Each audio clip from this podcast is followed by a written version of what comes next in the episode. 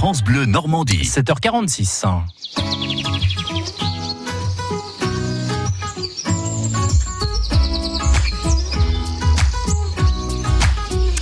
Bonjour, bienvenue Jason Goner. Bonjour Sylvain, bonjour à tous. Alors on découvre un nouveau jardin de Normandie. C'est ce que nous allons faire tout au long de cette semaine avec vous. Quoi. Oui, à Comont-sur-Eure.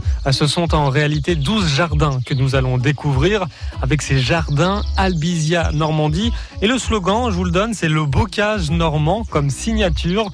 Alors ce sont des paysages très différents les uns des autres. On flâne dans le jardin zen avec des bambous. On traverse la jungle de Normandie avant de se perdre dans le labyrinthe. Alors comment ces jardins d'Albizia sont nés? La réponse avec le paysagiste Frédéric Tinard.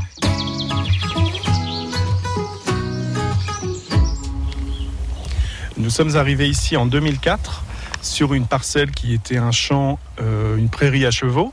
Ah oui. Pour euh, assouvir notre passion, euh, notre passion autour de la nature et de la botanique.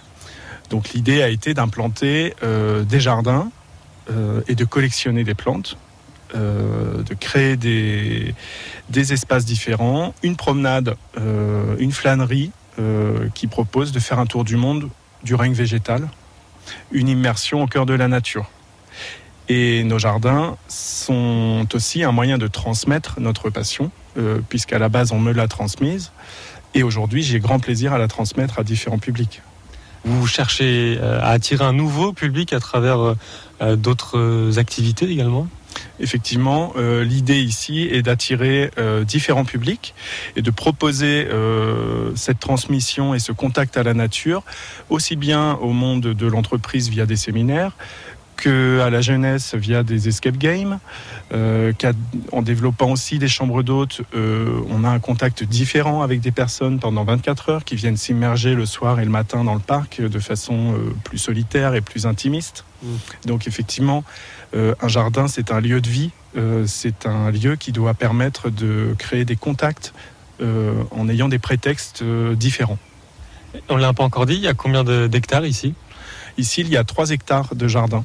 Combien de, plantes différentes à peu près il y a euh, alors on n'a pas encore listé totalement l'herbier euh, d'Albizia, mais peut-être euh, on pense à 4000 sortes de plantes différentes. Ah oui. Par exemple, nous avons une très belle collection de clématites, puisque nous travaillons avec les pépinières Javois, qui est une créatrice orléanaise de, de clématites et euh, qui a, nous a proposé de développer sa collection ici. Donc 260 sujets de clématites différents dans le parc. Ce qui permet réellement de voir toute la palette ou quasi euh, et de découvrir plein de choses euh, de curiosité botanique. Pour apprendre et transmettre la passion, c'est le bon endroit. Exactement. C'est quelque chose qui, moi, m'a été transmis par une personne qui était ma nourrice, qui s'appelle Jacqueline.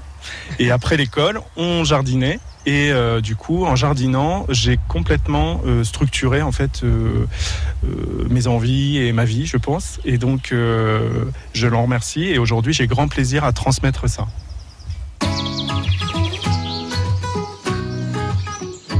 Un jardin extraordinaire, faut bien l'avouer, hein, dans le Bessin à Combon-sur-Or, euh, le jardin d'Albizia. Alors on a, on en sait un peu plus maintenant d'en savoir comment sont nés ces, jardins. Et la petite particularité de Jason, c'est que ces 12 jardins différents euh, sont tous liés par une sorte de fil rouge. Oui, peu importe l'endroit où vous vous trouvez, euh, vous verrez des clématites. Ce sont des plantes grimpantes, parfois blanches, parfois roses, euh, parfois blanches et roses.